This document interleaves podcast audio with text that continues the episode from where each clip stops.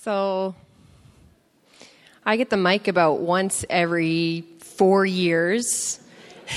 and I think Stu's like a little bit terrified when I get it because last night he said, Would you extend uh, some gratitude on behalf of the Skyview Community Church to Dr. Dahl and Mrs. Dahl?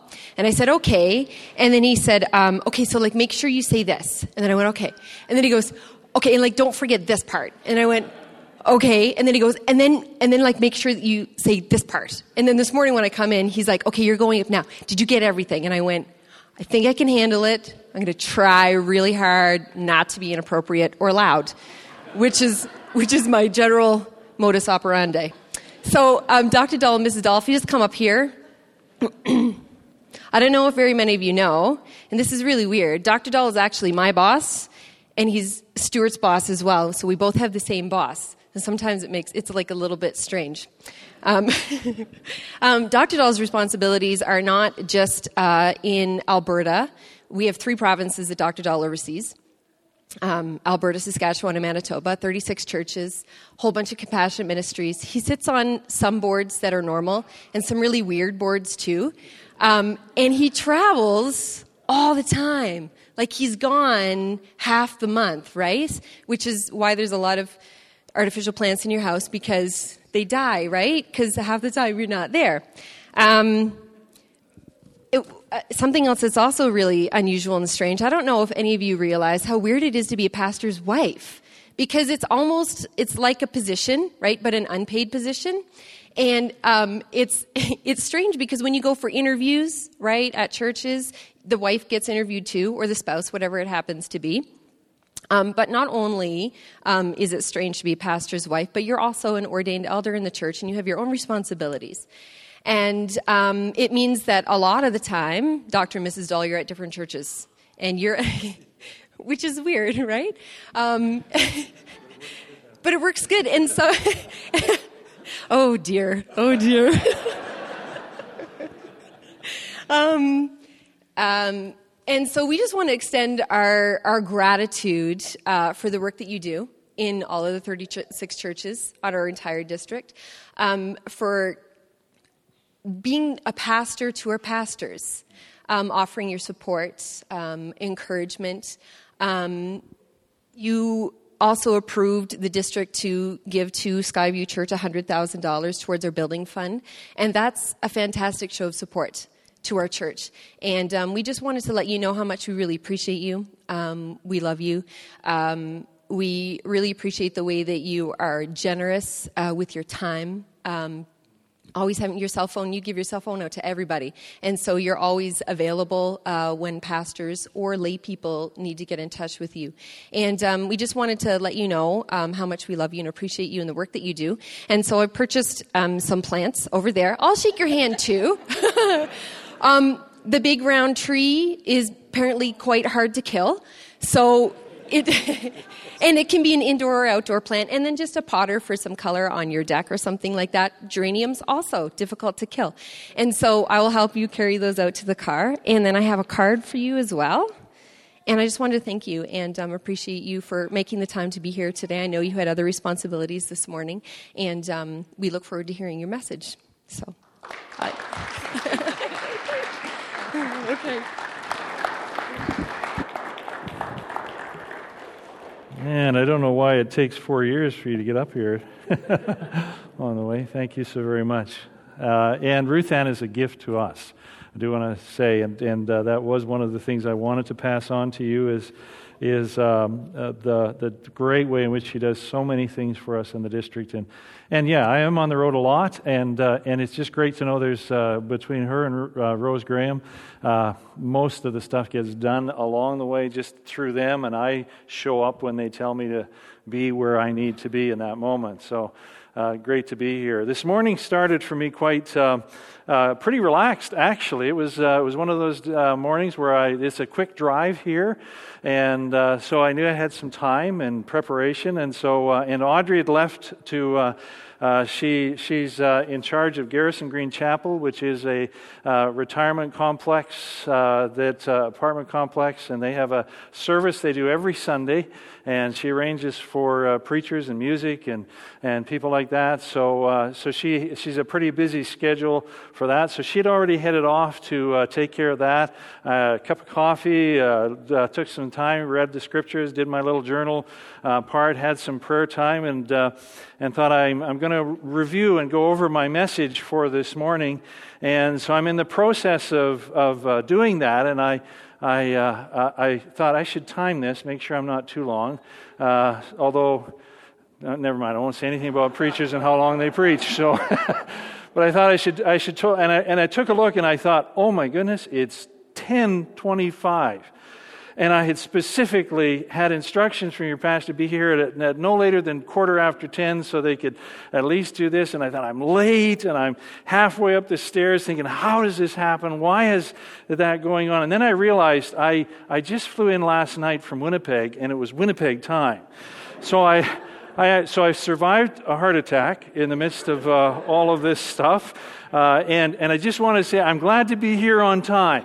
it's nice nice to make it along the way. And I do bring you greetings from Canada West District. It represents 33 other churches that, have, uh, that are meeting this morning from the small little community of Riverton, Manitoba, uh, and a unique little ministry called uh, Hecla uh, Summer Church that, uh, that is running to a variety of different places across the district, and, and eight compassionate centers, which is a very, very important part of what we do. I don't simply throw them in as a sidebar, but there's some significant things that are happening through compassion ministry work. I was uh, spent some time uh, this week at, at Siloam Mission, which is our largest compassion ministry center. Uh, they will feed today 400 people uh, for for breakfast, lunch, and supper. They will house 150 uh, in emergency shelter. They have uh, they have an ongoing great ministry that happens. They have over 8,000 volunteers who assist throughout Winnipeg. If you go to Winnipeg and you mention Siloam, they will know what that is and where it is is. And if you go to Winnipeg, uh, go there to get a tour. It's an amazing ministry that's taking place in that area, and it is your ministry. It is part of the Church of the Nazarene. It's a part of who we are and what we do and why we do the things that we do. Uh, so, so I just want you to know, thank you, and, and do bring greetings from you. We're excited about your future. I'm very pleased to know that you're working uh, very aggressively towards uh, getting some uh, some spade work into the ground and, and a building plan and that, and, and uh, we, uh, we're just glad to be able to partner with you along this. Let me draw your thoughts to the scripture reading, and you have in your that sermon note has the first eight verses from chapter two of Acts. I'm going to read a couple more verses beyond that, but, uh, but follow along with me if you would. When the day of Pentecost came, they were all together in one place. Suddenly, the sound like a blowing of a violent wind came from heaven. Just imagine what Jeff is doing in that, uh, only worse. Uh, and filled the whole house where they were sitting they saw what seemed to be tongues of fire that separated and came to rest on each of them all of them were filled with the Holy Spirit and began to speak in other tongues as the Spirit enabled them. Now there were staying in Jerusalem God fearing Jews from every nation under heaven. When they heard this sound, a crowd came together in bewilderment because each one of them heard them speaking in his own language. Utterly amazed, they asked, are not all of these men who are speaking Galileans? Then how is it that each of us hears them in his own native language? Parthians, Medes, Elamites, res- residents of Mesopotamia, Judea, Cappadocia, Pontus, Asia, Phrygia, Pamphylia, Egypt, and the other parts of Libya near Cyrene, visitors from Rome, both Jews and converts to Judaism, Cretians and Arabs. We hear them declaring the wonders of God in our own tongue, and amazed and perplexed, they ask one another, What does this mean? And Pentecost is a highlight event, and I appreciated what Jeff had shared. Indeed, we do see it as a celebration of the birth of the church. It is also a, uh, a, a, feast and a festival of the Jewish people as well. Pentecost, 50 days after the celebration of Passover, which, which uh, for the Jews celebrated the deliverance out of Egypt uh, into nationhood. And then 50 days later is, is Pentecost, and it is a time when they would celebrate the harvest that was coming in. So it was somewhat akin to our Thanksgiving event. Uh, the, the Feast of the Harvest is, is, uh, is something that was important to them. And they also recognized, or, or for the Jewish people at least, would say that it also is a time when they would, uh, they would uh, say that that was the time when Moses received the Ten Commandments, which for them was more than simply just rules and re- regulations, but, uh, but the practices by which they would live and the principles in which they could honor God and all those things. So it was a very important, significant time in the life of that. And if you, if you were, uh, if, if you were going to choose a time to go to Jerusalem in those days, Pentecost would be the time that you would want to be there.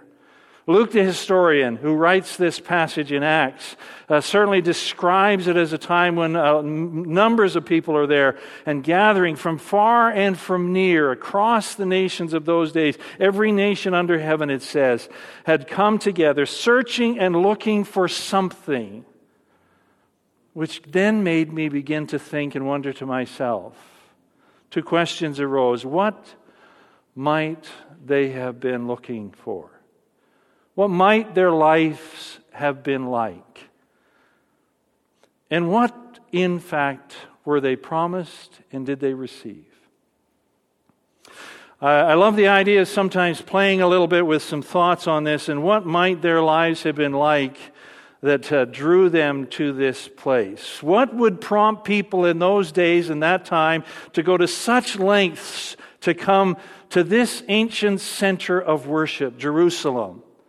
Travel was hard and difficult, and, and the journey would take time and not a small amount of money. It wasn't a matter of somebody say, hey, road trip, and everybody piles in and you just go where you want to go. It was a matter of where you would have to plan a lot of things in advance and, and set aside a number of things, and it would not have been simply, uh, simply a matter of going on this safe little journey, but it would be full of dangers and, and, uh, and uncertainties along the way. So it begs the question why did they come? What is it that created such an urgency in their heart and life that would want to draw them to this place? I, I, they, were, they were like us, I'm sure, without a doubt. And so as I thought and reflected a little bit on it, I thought about, about four things that I think characterize the journey that I hear and see and sense in the lives of people today in, in, in our society as well that I think would probably be similar to their day. There have been those who would come and, and, and the question on their mind is, is, is what am I going to do? Uh, the feeling of aimlessness. Uh, there are times, indeed, it is, was a, when, when, when the temptation for us is to think about what is it that we, we want to do and dream about and chase, and, and that transcends gender, gener, gender, uh, generations. It's not simply something that is a question for the, for the young of heart uh, as well. Some of us are getting to that place where a few years from now we'll, we'll talk about retirement. And, and it's our question as well. What do we want to do and how will we go and what's it going to look like? And that's certainly the case. Children, uh, all, as they grow up, they get to that place where they start to chafe a little bit about being at home and they just, they just, they just want to get away from the control of parents and the torment of brothers and sisters and, and, and, and just do what they want to do. They have this idea this is what I need and what I want. Students who are studying and preparing for, for something do it with an idea that I want a career, I want this job, uh, here's what I'm looking for. Young adults who are, who are uh, in a career path and in a track that they are uh, going through.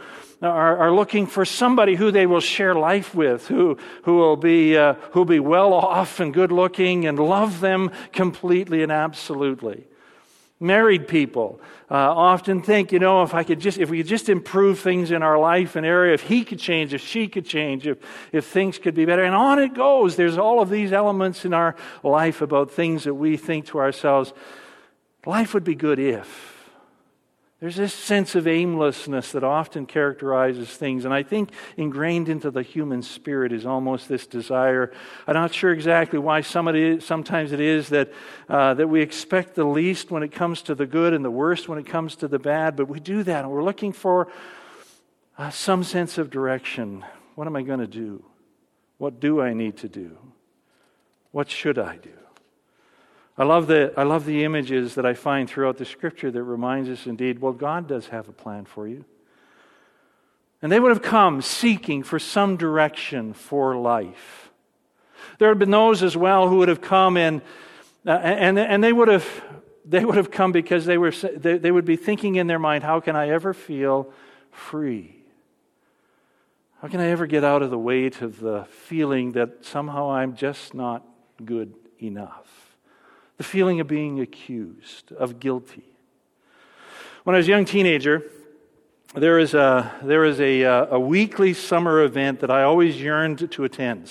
Sunday afternoons were the regular times for the stock races in Lethbridge uh, may not mean much to some of you, but for a teenage kid, that was just the best place to ever think about. Nothing, nothing refined about those cars that raced around that dirt track. They were just junk cars that had been pieced together and souped up with old engines and parts and spray painted a little bit and a number on the side and lots of noise and dust and dirt. And, and for, for some here, they'd say, I have no idea why that's attractive, but for me, that was just like, uh, that was that's fulfillment. That was a wonderful thing to be able to do.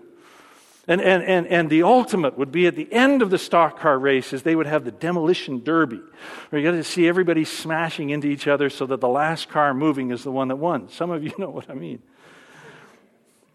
But it cost $2 to get in. Might as well have been 200 for me. Uh, so it was kind of a, a futile wish. The, but, but one day, a friend of mine, uh, showed me how we could get in without paying. Uh, you know, if you keep an eye on the security guys, these tin panels that they put in so you can't sit outside and watch, you know, you could find these loose places. I was skinny back then. I could, I could, and, and, and, and so, uh, so I sneaked in along with my friends in the midst of this. And, and, uh, and you know, I, I really didn't enjoy the race. I, I, um, I kept thinking to myself every time a security guy would come by and I'd blush. I, am sure I showed up red and, you know, in the midst of that. I, I, kept waiting for one of them to come along and say, Did I see you sneaking in? And, and I, I was certain that, that for sure I was going to be caught. And, and, and it was so on my mind. I don't even remember the race. I don't remember anything that went on in the midst of that. It just seemed like, like I was feeling guilty this whole time. When, I, when we left out, I, I kind of walked in the shadows and around people and, and trying to hide away. And, and even when I got home and, and got into bed, I was waiting for the doorbell to ring and the police officer to be there to say, We've just had a citywide search for your son who we saw broke into the stock car races. And I thought, My poor mom, the start of my criminal career in the midst of all of that. Do you remember those kind of things? Now, that's minor in so many ways, but we know what guilt feels like, don't we? We know what shame is. In many different forms and places, far more uh, painful and graphic and difficult than simply that. And there would have been those who would have come to Jerusalem that day because their life was weighed down. They wanted freedom. They would take the journey and the trip and all of the ordeals in order to simply be there for Pentecost. Some would have come and, and, and, and their question would have been that ultimate question what is the meaning of life? The feeling of emptiness in the midst of all that life was bringing to one's self. The name Lawrence of Arabia conjures up for us all of the, uh, the adventure and the intrigue of a, of a sultan, a prince riding across the sand dunes of Saudi Arabia. And, and, and, uh, and, and certainly Sir Lawrence was a, was a real person, a young man, an army uh, officer who at a young age became famous for his exploits and his deeds uh, there in Saudi. And, and, uh, and and what's often not known is that he didn't die in, some, uh, in the midst of some great battle among the shifting sands of that far off place. Uh, but he died in unhappiness in the middle age of his life back in England. And he once described uh, his life as empty, obscure, and woefully unhappy. And he said, uh, shortly before he died, There is something broken in the works, my will, I think. And, uh, and sometimes we have to accept the fact there's something broken in the works. We look around us in our, in our world often that surrounds us, something that is tragically not right about things. We, we hear the, the terrible uh, things that show up in news reports and wonder how could somebody ever do that? And, and it bothers us in the inner part of us that there's something just not right. And, and often there is this uh, sense of wondering at times when we're honest with ourselves in our own journey of those times to say, is, is it enough for me? When I think back uh, this past year to how is it that, that uh, comedic geniuses like Robin Williams would so despair of life to take his own life.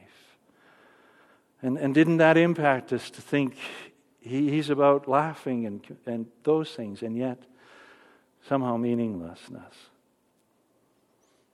We recognize that that's a piece and a part of our world. That was in that day as well, I have no question.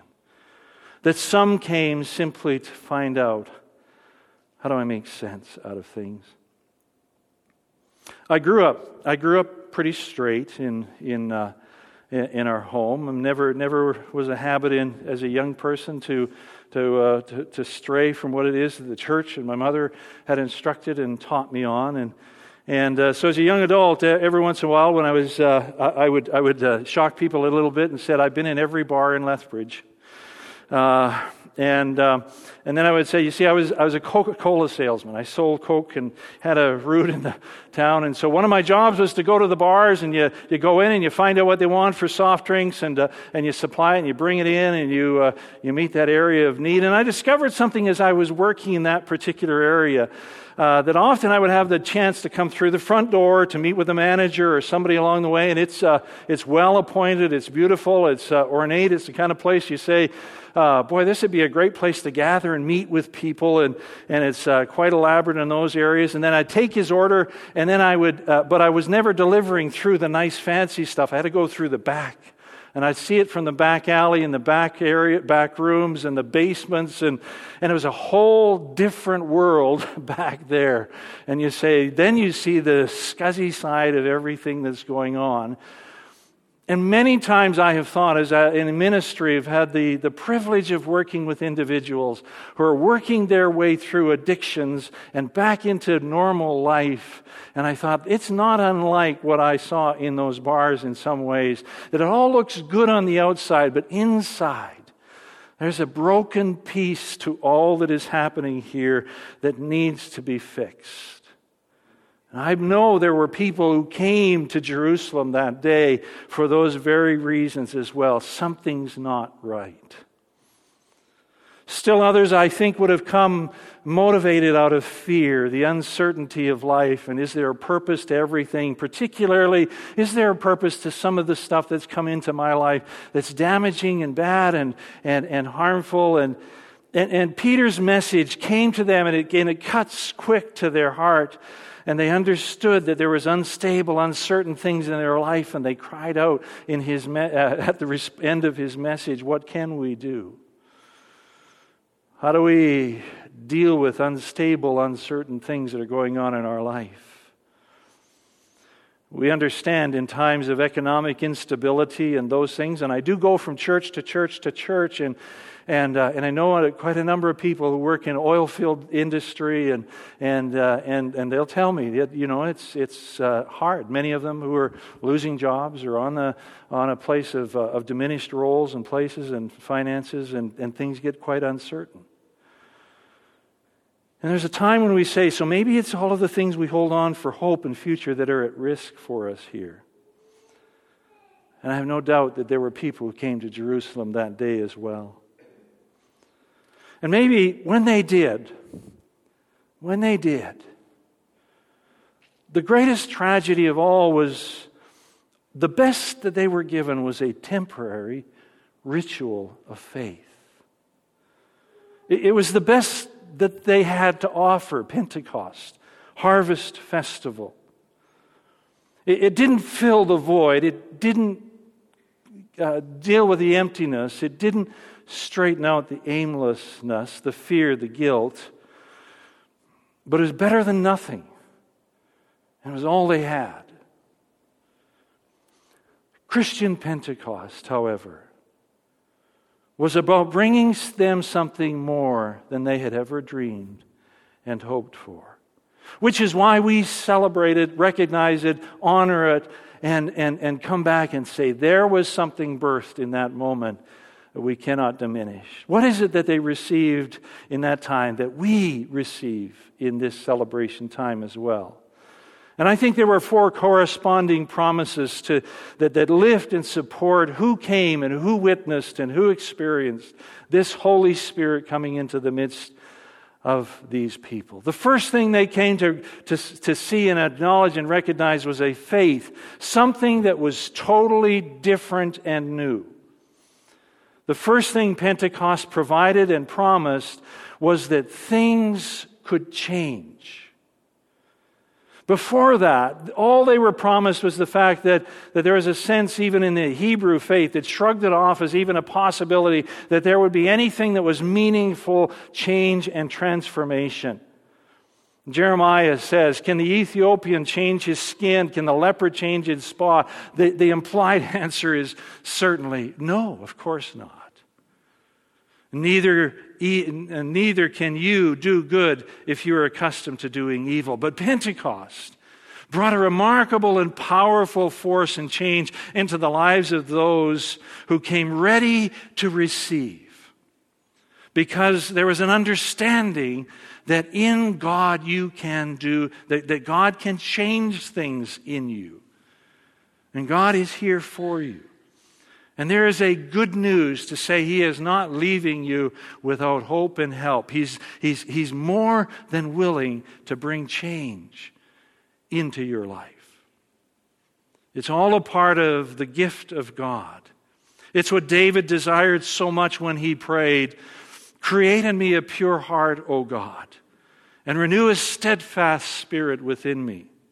So what Ezekiel was looking for and ahead of when he, when he prophesied, and I will give you a new heart and put a new spirit in you, and I will remove from your, your heart of stone and give you a heart of flesh. And it is gloriously what, what, what Paul uh, celebrates in those classic words that say, therefore, if anyone be in Christ, he is a new creation.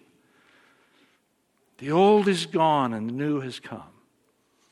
I delight in the greatest story ever told about how God came in the form of humankind, a man, Jesus, and encountered us eye to eye, the needy people of his day. He called fishermen and tax collectors and rich men and poor men to follow him.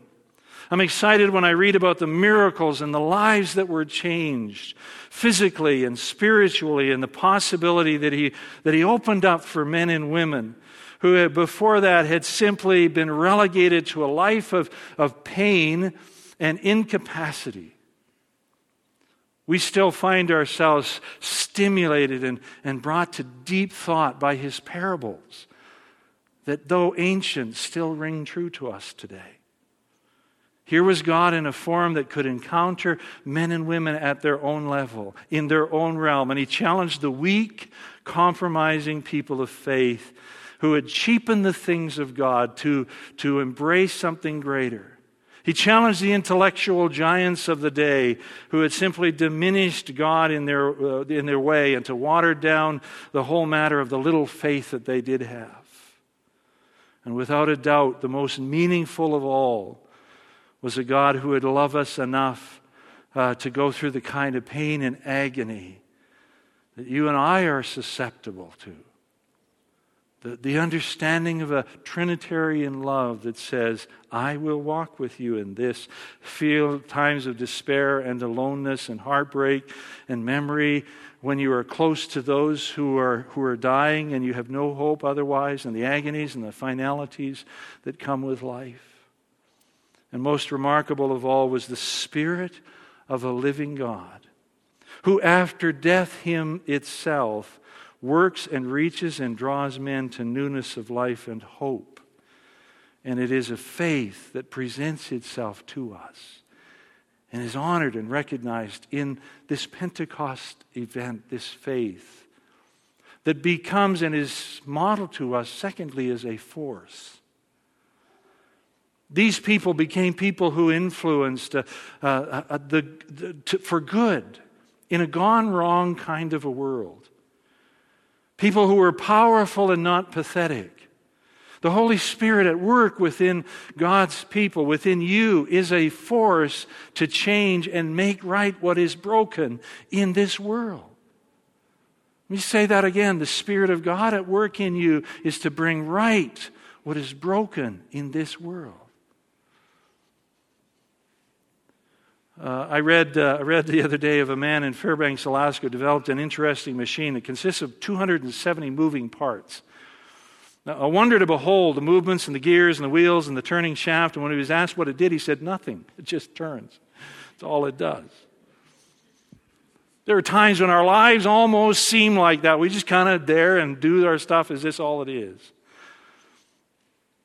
And there are those in our world that tell us the universe of the things around us is just like a machine. It just kind of operates and works. And it's winding down and just so much action. And, and it's kind of like a big clock that, uh, that accidentally came into being. And there's emptiness and meaningless. And it just kind of does what it does, what it does. Nancy Ammerman wrote a book uh, called uh, Sacred Stories and Spiritual Tribes. She's a sociologist. I I, I mentioned uh, the book to uh, Joel Thiessen. Said, Have you read it? I thought, kind of beat him on that one, and he said, Yeah, I have. Here's, here's three other books you should read. I'm never telling him any more about books I'm going to read. I get homework when I do that. But it's an interesting study of, of, of North American uh, people to say, what is the, the, the story of sacredness in your life, in your daily life, in your routine? And she didn't just go through churches, she chose just a random group of people. Sociologists do that.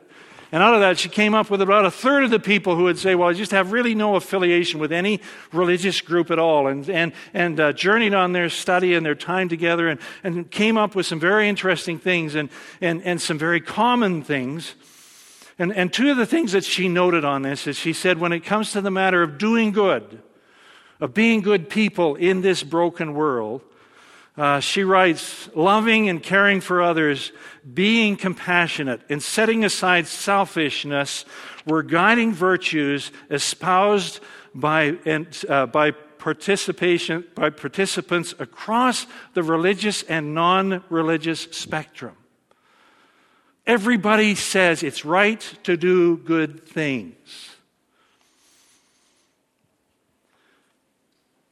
However, she said most of those who did not come out of a faith based uh, orientation in this didn't think that the good things they did would make much difference.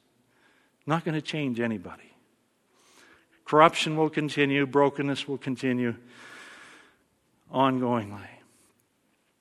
I, I love what I see when I go to these compassion centers that are our centers, where you see people, uh, you know, fellowshipping with, the, with people, visited a number of different staff persons who, who are there. And, and the average age of the people who work at Siloam Mission, there's about 70 to 80 full time people who are on staff there. Uh, the average age is 25. Uh, and and these, are, these are, as I sat and met, these are not people who couldn't get a job someplace else. I met one bright young gal who, uh, who is a very, had a very good position at a, at a bank role. Uh, she's, she's got lots of credentials and areas. Took a, a, a cut in salary to come and work at our mission because she just felt like this makes a difference. The bank is simply doing what banks do, making money. This place is changing lives. And she's willing to put her life into that role and her place for that purpose alone because she do, does know it does make a difference. Because it's un, based not on simply good deeds, but a, a, an understanding this is Christ who works in and through our hands. The second thing that Ammerman uh, drew thought to is that uh, for many of them, facing the end of the life, end of life, suddenly, uh, in spite of all of the lifetime of, of decisions to say, I'm really not, uh, don't really get much of this spiritual stuff, etc., end of life continued to, as she stated, pushed people into a spiritual awareness of something else. The people that came to, at Pentecost were like that. The people today are like that. people that we celebrate. Uh, Haddon Robinson is, was a resident of, of, of Mousetown, which is, a, which is a, a, a section of Harlem. His, his world was drawn into that small area of these dingy, dirty little streets and rundown subways and crowded apartment dwellings. And, and, and most of the people who, uh, who he lived with uh, knew, had never ventured outside of New York.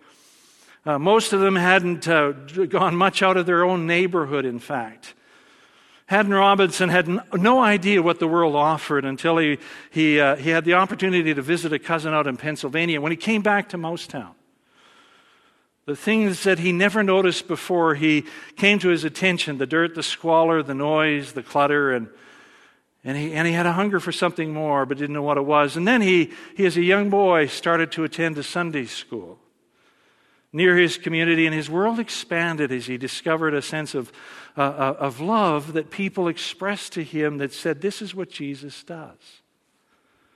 This is who Jesus is.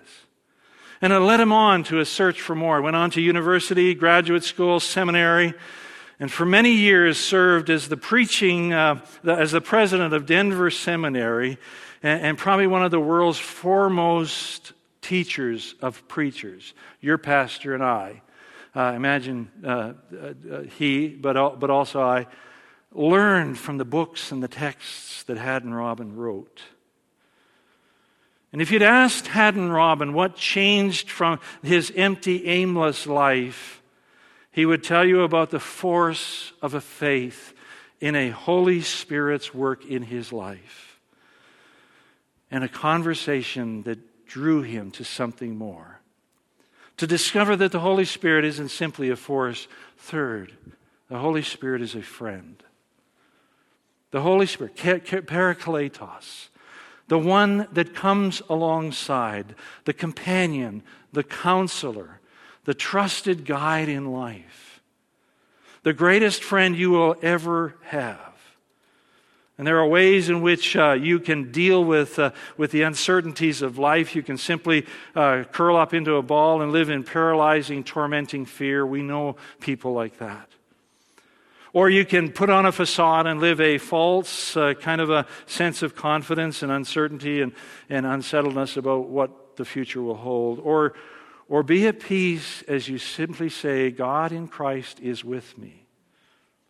Here's a friend whose presence and companionship, partners along with us.